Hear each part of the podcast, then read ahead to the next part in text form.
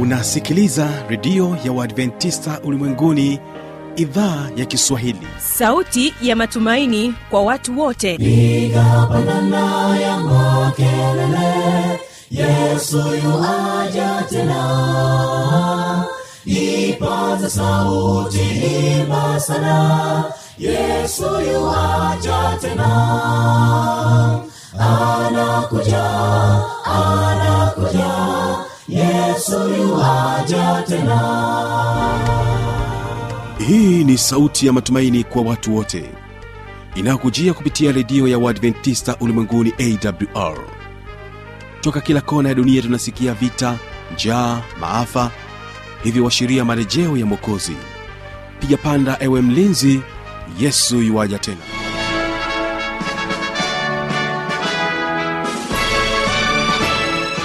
msikilizaji unaitegea sikio awr ikikutangazia moja kwa moja kutoka hapa morogoro tanzania katika masafa ya mita bendi 25 lakini pia tunasikika kupitia awr tanzania na awr intercity. Vilevile vile tupo katika tovuti ya wwwawr org. Nchini kenya tunapatikana katika masafa ya mita bendi 89.7 fm karibu mpenzi msikilizaji katika kipindi cha sera za ndoa kwa siku hii ya leo. Ni imani yangu ya kwamba hali yako ni njema na hivyo ninakualika tuungane sote mwanzo hadi mwisho wa kipindi hiki. Mimi ambaye ni msimamizi wa matangazo haya jina langu habi machilu mshana. Karibu tuwe sote. Tunapoanza kipindi chetu siku ya leo basi tupate fursa ya kuusikiliza wimbo kutoka kwao mikocheni sda kwaya na wimbo unaosema najua mtetezi wangu endelea kubarikiwa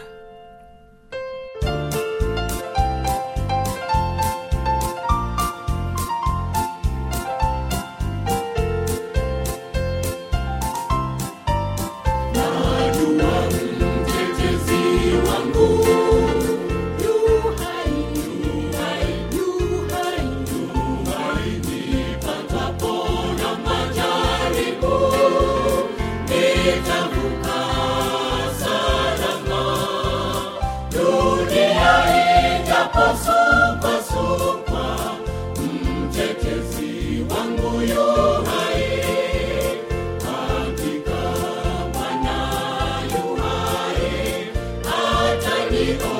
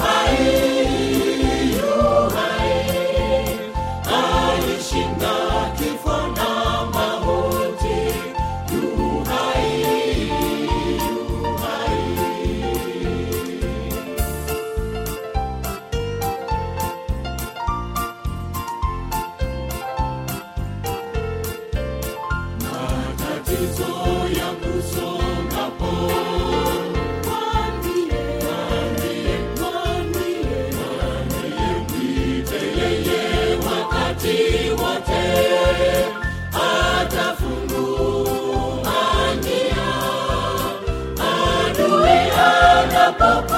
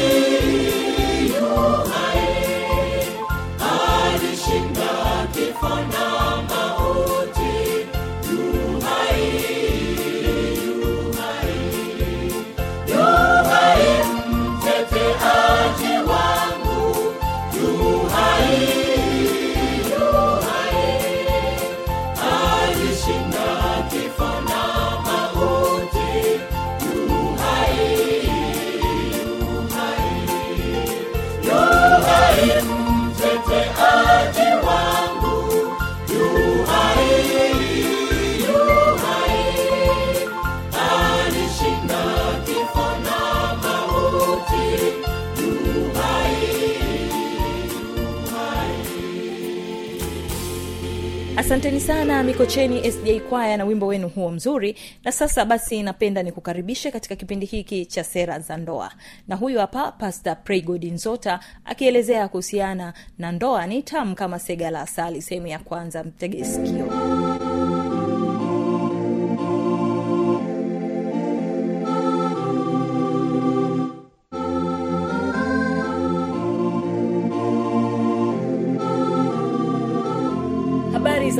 msikilizaji wa idhaa ya kiswahili ya redio ya waadventista ulimwenguni awr ni imani yangu ya kwamba hali yako ni njema.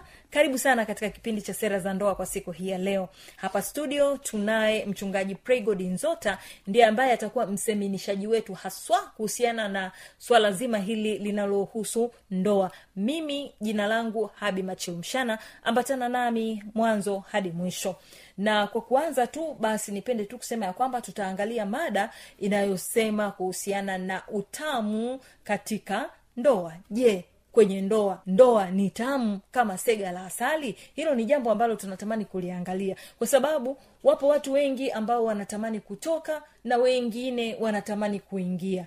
Kweli kuna nini hapa katika ndoa? Ni jambo gani ambalo linatakiwa lizingatiwe ili ndoa basi iwe tamu kama sega la asali. Karibu msikilizaji tuambatane sote mwanzo hadi mwisho. Pasta habari ya saizi? Ni nzuri.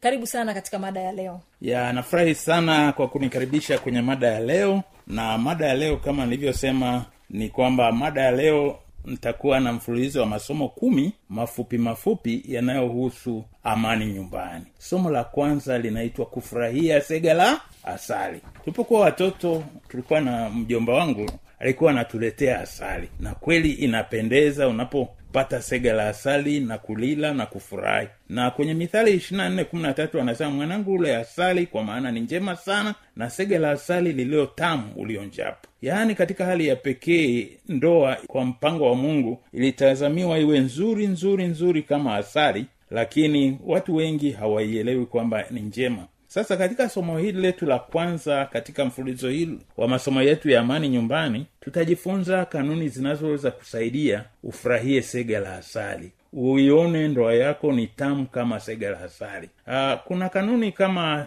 saba hivi ambazo tunaziita maadili. Kanuni za kimaadili saba ambazo zinasaidia ndoa yako iwe tamu kama sega la asali. Kanuni namba moja inaitwa unyofu. E, lazima katika hali ya pekee kwenye mambo ya maisha yako na mwenzako uonyeshe unyofu. Uwe mtu ambaye unasema kweli. Mtu ambaye unatumia maneno ambayo hayakwazi na unyofu unakuwa jambo zuri kwamba ulilolisema leo na kesho ndiyo hivyo hivyo. Na kanuni ya pili inaitwa kuchukuliana. Ili nyumba iwe na furaha kama watu wanaotafuna sega la asali lazima kuwe na kuchukuliana. Kuchukuliana ni kwamba wote ni watu wawili tabia ni tofauti lakini muweze kuona kwamba kila mmoja anasaidia na anafurahia pale nyumbani. Na yule ambaye anafaulu jambo fulani asimlaumu yule ambaye hafaulu. Niwambie ni tu kwa mfano mi mwenyewe hapa nimebarikiwa sana kujua kuzungumza ni mwalimu.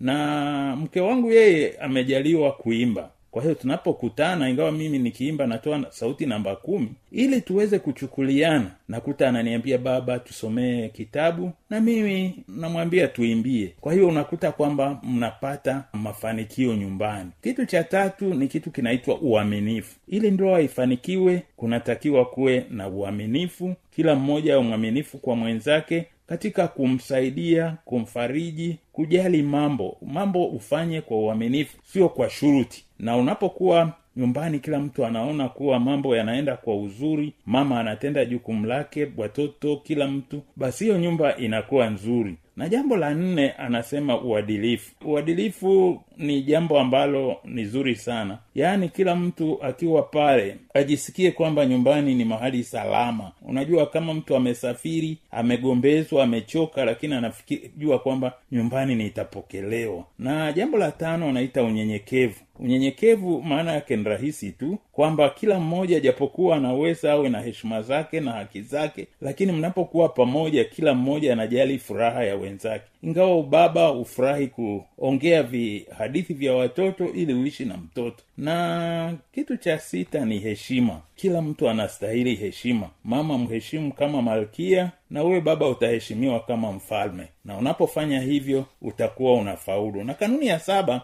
inaitwa kujitawala. Lazima uweze kujitawala uweze kuonekana kwamba ubaba na ubaba wako usitishe wale walio wadogo. Kuna baba mwingine akija anapenda kuwa tishio lakini katika hali ya pekee unatakiwa uwe mbaraka pale nyumbani. Watoto wanapokuona waseme baba huyo baba huyo wafurahi. Na hata kama kuna jambo ambalo lina tatizo basi liongee kwa lugha isiyo ya kugombana iwe lugha ya ushauri. Kwa ujumla katika somo hili zuri la kufurahia sega la asali nipende kuwaambia wasikilizaji wenzangu popote mlipo kwamba ndoa inakuwa ya furaha kwa vile kuna kanuni zimeshughulikiwa na hizi kanuni zinaposhughulikiwa basi mtu anafurahia ile ndoa. Anapoona wewe mnyofu unachukuliana na wenzako umwaminifu umwadilifu mnyenyekevu na heshima na unajua kujitawala. Kwa hiyo katika hali ya pekee wote mnaonisikiliza niwaombee mafanikio mema. Asante mchungaji na sasa basi tuangalie jambo lingine hapa. Na katika hili jambo lingine sana sana tunakwenda kuangalia je ndoa yaweza kuharibika na kurejeshwa? Yaani tunapokuwa tumeangalia ule utamu sega la asali je sega linapokuwa limetoweka la asali je linaweza ikarejeshwa? Okay asante sana kwa kueleza hilo. Na watu wengi walikuwa wanapata shida kuona kwamba kwa nini ndoa inaharibika lakini kumbe ndoa inahusu wanadamu. Na kwa vile inahusu wanadamu kunatokea tatizo na tatizo ni sehemu ya nini? Ya maisha. Lakini katika hali ya pekee tuanze na aya moja kwenye mithali ishirina tano ishirina nne. Anasema ni afadhali kukaa katika pembe ya dari pembe ya dari kuliko katika nyumba pana pamoja na mwanamke mgomvi e, ni afadhali kukaa katika pembe ya dari kuliko kukaa nyumba pana pamoja na mwanamke mgomvi. Hasa katika lugha hii kwamba unaweza uigeuze kama ni kwa mwanamke kwamba ni afadhali ukae kwenye pembe ya dari kuliko kuwa na mwanamme mwenye maneno. Sasa lugha hii ambayo imetumika hapa ni ya ulinganifu kwamba wakati mwingine kuna nyumba ambazo zina ugomvi lakini kumbe huu ugomvi ungejua namna ya kuutatua basi ile nyumba ingekalika. E, na somo letu hili la pili napenda kutamka ilikuwa linaitwa epuka kukaa kwenye pembe ya dari. Kuna watu wengi hawaelewi kuwa hakuna haja ya kukwepa matatizo. Unajua kwenye baadhi ya nyumba za zamani zilikuwa na mfano wa orofa orofa basi unakuta kwamba watu wana wengine wanalala darini na ku au pale wanaita orofani kwenye sehemu iliyo wazi. Lakini huyu mwandishi anasema kwamba ni aheri kukaa kule darini pembeni kuliko kukaa kwenye nyumba pana ya mgomvi. Kwa lugha rahisi ni kwamba mtu anaona afadhali ukae orofani ambapo kuna hatari ya kuanguka kupigwa upepo juu ya dari lakini usikae pale. Sasa kuna kanuni nane ambazo nitazieleza haraka ambazo zinasaidia kurejesha mahusiano yaliyovunjika. E, kwanza kabisa nipende tu kutamka kwamba mnapokuwa pamoja kama watu wawili mtakuwa na hali ya kutofautiana. Sasa hii hali ya kutofautiana sio kwamba hampendani lakini kwamba mnatakiwa muweze kujua kwamba kwa nini huyu ana mtazamo tofauti. Uh, ukiingia kwenye kamji kazuri sana ka morogoro utakuta kuna mahali pana kibao kizuri sana. Kile kibao kikiangalia kwa upande wa pili kimeandikwa karibu morogoro. Lakini ukija ukiangalia kwa upande mwingine imeandikwa kwa heri morogoro. Kwa nini huyu anaingia na huyu anatoka? Lakini katika hali ya pekee kwenye maisha lazima mkae upande mmoja ili msome yanayo fanana. Sasa usikate tamaa. Mnapokuwa kuna matatizo kuna namna ya kuyatatua. Njia ya kwanza ni kuwa msikivu. Msikilize mwenzako lile analokueleza na jinsi ambavyo linamkera na uchukue hatua. Kwa mfano katika maisha kuna wanaume wengi wameoa kabla akili zao hazijakomaa. Anaambiwa na mkewe kwamba baba watoto pita tu usijali kakanyaga matope yake kwenye mvua lakini kwa vile ameambiwa pita tu sijali na yeye kweli unakuta anapita tu bila kujali. Basi unakuta matope anakanyaga pale ndani pamechafuka. Lakini kumbe ungetakiwa uwe mtu mwenye akili timamu kujua kwamba kuingia hapa ndani ya nyumba ingawa mama anasema ingia tu usijali. Yaani kwa lugha rahisi kwamba anakuambia hebu tathmini hapa chini. Je nimepadeki vizuri? Pakukanyagwa na tope au vipi? Kwa hiyo uwe msikivu masikio yako yawe na akili pana ya kuelewa kwamba nitaishije na mwenzangu. Lakini utakuta kweli mtu mwingine kaoa mke msafi hatambui ni msafi akiambiwa karibu tu mme wangu naye nakubali tu kwamba nimeambiwa karibu anaingia na matope yake baada ya dakika tano nyumba yote chafu. Kwa kweli huyu anakera. Na ili atatue sio lazima kumpa talaka huyu mwanamme ni kumpa semina ajue maana ya usafi. Jambo la pili jenga huruma na moyo wa kujali. E, unapokuta mwenzako ni mgonjwa tumia lugha ya upole lugha ya mvuto. E, kuna mtu mwingine unakuta mmewe kavunjika mkono. Akimuuliza "Uli- kwa nini umevunjika mkono? Anasema nilikuwa na nimepanda kwenye mti wa mpera mi napenda mapera nikadondoka. Na yule mke anasema mjinga huyu huyu. mme gani anakula mapera mtu mzima na heshima zake? Lakini kumbe mzee wa watu kavunjika mkono linalotakiwa ni kumpeleka akatibiwe. Kwa hiyo tumia lugha pole kumbe umeumia eh? nichukue gari nkuwahishe hospitali. Huruma ni jambo la msingi. Jambo la tatu anasema kumbukeni furaha mliokuwa nayo zamani. Kama kuna wakati mnakorofishana kumbuka zile zama zenu za kuchumbiana. Basi unapokumbuka zile zama zenu za kuchumbiana basi utakuwa unacheka kwa kukumbusha yale mambo yalivyokuwepo. Unajua kwa mfano watu wengi tunakumbuka ile miaka ya zamani wakati tukiposa eh, kulikuwa na kukaribishwa jogoo eh, leo kukaribishwa pilau leo nini. Sasa vitu kama hivyo mkivizungumzia vinaleta furaha. Kumbe leo sio kwamba mnachukiana kwamba tu majukumu yamezidi watoto wanaenda shule. Kwa hiyo kila mtu anadai hela tu. Je karo imelipwa? Je hiki? Unaona huyu mwanamke ni msumbufu. Lakini kumbe ukikumbuka zile historia akikuchinjia kuku akikukaribisha kwao basi hayo anaweza yafukuze matatizo ya sasa. Alafu jambo la nne ni kwamba usikuze matatizo. Kuna watu wengine tatizo limetokea dogo lakini analifanya kubwa. Kwa mfano mmeketi kwenye meza kumepikwa kapilao kazuri kila mtu anakafurahia. Baba kwa bahati mbaya umemkanyaga mguu mkeo. Basi si nongwa si hasira. E, mke mwingine atasema ala kumbe umeanza eh, unanikanyaga. Lakini kumbe mtu wa watu kamguu kake kamekukanyaga tu alikuwa na furaha anavyokula kile chakula kitamu. Kwa hiyo usikuze matatizo. Kama umekanyagwa tu kwa bahati mbaya tumia tu kaneno ka kiingereza sorry. Basi mnaendelea na maisha. Alafu jambo la tano usifukue makaburi. Yaani hii kufukua makaburi ni kwamba mtu mwingine alikosana na mtu zamani lakini kukija tatizo anakumbushia unajua juzi ile ulifanya hivi mwaka ule ulifanya hivi na ile ikawa hivi. Hiyo ni makosa nakumbuka mahali fulani ilipata bahati ya kwenda makambi. Mtu fulani akaniambia baba mume wangu ananisumbua. Napenda unisaidie. Kaambia sawa. Akasema lakini nataka nianzie zamani kidogo. Najua mwaka elfu moja mia tisa sabini na nane mume wangu alifanya hivi. Kaambia e, e, sasa hivi ni mwaka elfu mbili na kumi. Sasa ukinirudisha huko sabini na nane mpaka leo tutayazungumza hapa mpaka usiku wa manane. Kwa lugha rahisi ni kwamba kama kuna tatizo la leo tatua tatizo la leo usitafute yale ya zamani yasiyohusika alafu jambo la sita usibwatuke usichemshe. Maana ya kubwatuka kuchemsha ni kwamba jambo limetokea lakini unavyozungumza unavyosumbua kila mtu anaogopa. Halafu wajibika. Kuwajibika ni kwamba usipende kulaumu mwenzako kwamba makosa ni ya kwako. Hapana na wewe jihusishe kwa namna fulani. Kunapotokea tatizo na wewe jua ni mchango gani ulifanya hilo tatizo liwepo na wewe jishirikishe usilaumu. Alafu mwisho hasira zako zielekeze kwenye kitu chanya yaani unapokasirika kama hasira zako ni kali basi nenda ukapalilie hapo nje upate uchangamfu au nenda utunge wimbo uimbe lakini hasira zako zisielekee kwenye kuumiza wenzako. Nipende kueleza kwamba ndoa inaweza ku, kuleta changamoto lakini changamoto hizo hazilazimishi kwenda kwenye talaka. Unaweza kuzitatua kwa kuweza kujifunza kanuni za msingi na hivyo mwanamme sio mwanamme au mwanamke sio lazima kukaa kwenye pembe ya dari anasema maisha yameshindikana nataka nianguke nife. Hapana. Ndoa ina ikiharibika ni matatizo madogo yanaweza kufagiliwa na nyumba ikaendelea kuwa safi. Asante sana mchungaji kwa maelezo hayo mazuri ya namna ambavyo ndoa inaweza ikarejeshwa.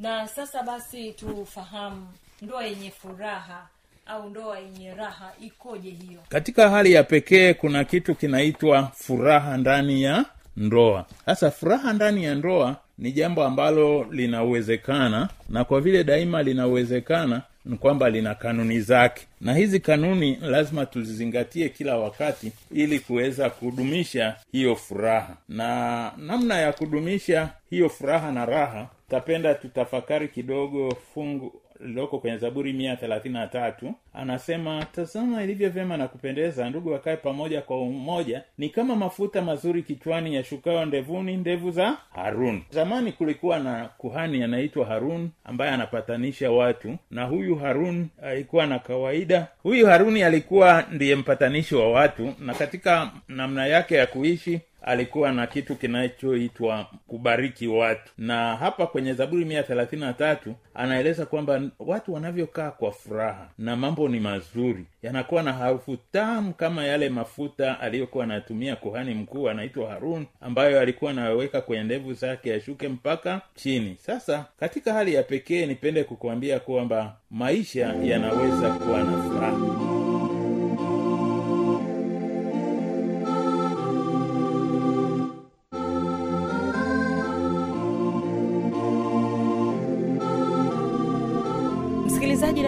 kabisa ukawa umepata swali au na changamoto namba za kuwasiliana ni anakuja anakuja. Yesu tena. Na hii ni awr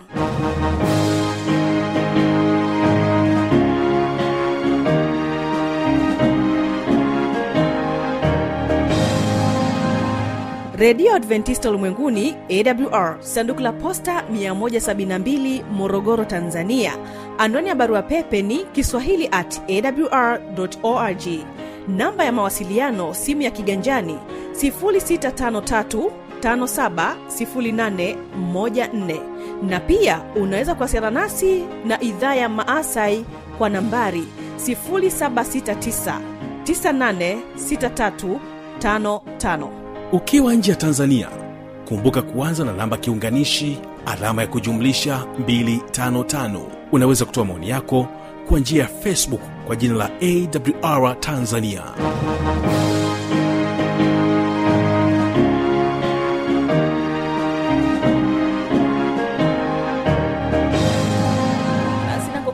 hapo hatuna la ziada. Kipindi cha sera za ndoa kimefikia tamati yake kwa siku hii ya leo. Hadi juma lijalo muda na wakati kama huu. Ninapotoka studio basi napenda ni kuache na wimbo kutoka kwao mikocheni sda kwaya na wimbo unaosema mambo ya dunia. Kesho usipange kukosa maana kitakuwepo kipindi cha ijali afya yako pamoja na kile kipindi cha siri za ushindi. Jina langu habi habimachilumshana endelea kubarikiwa na matangazo yetu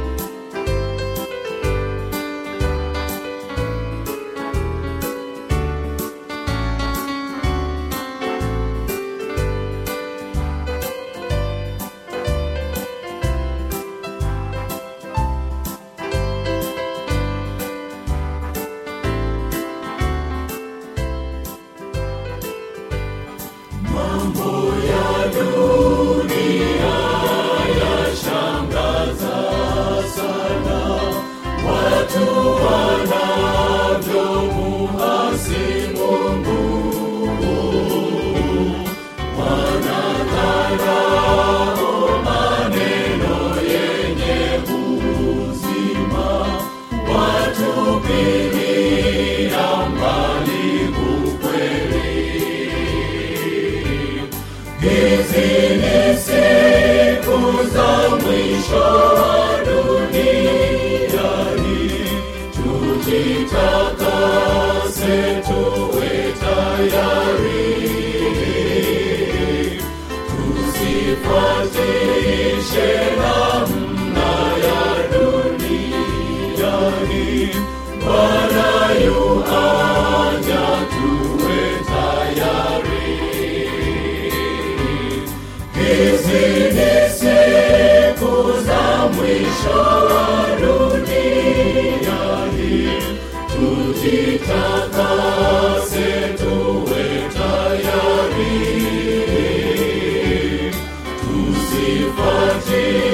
Hallelujah.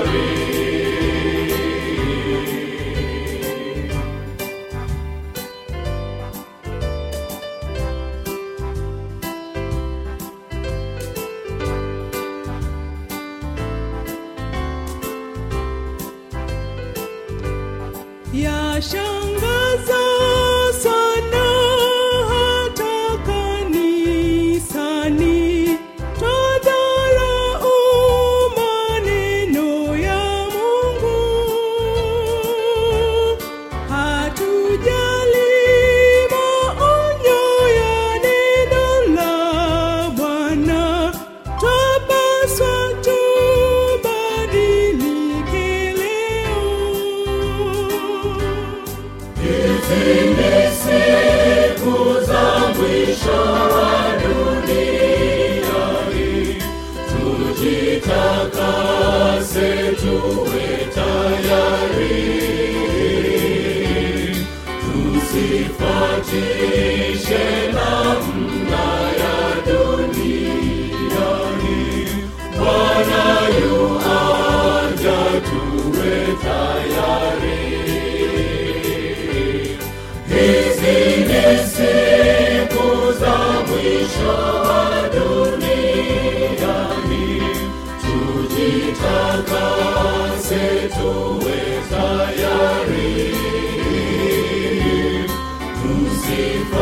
Tusifuatishe na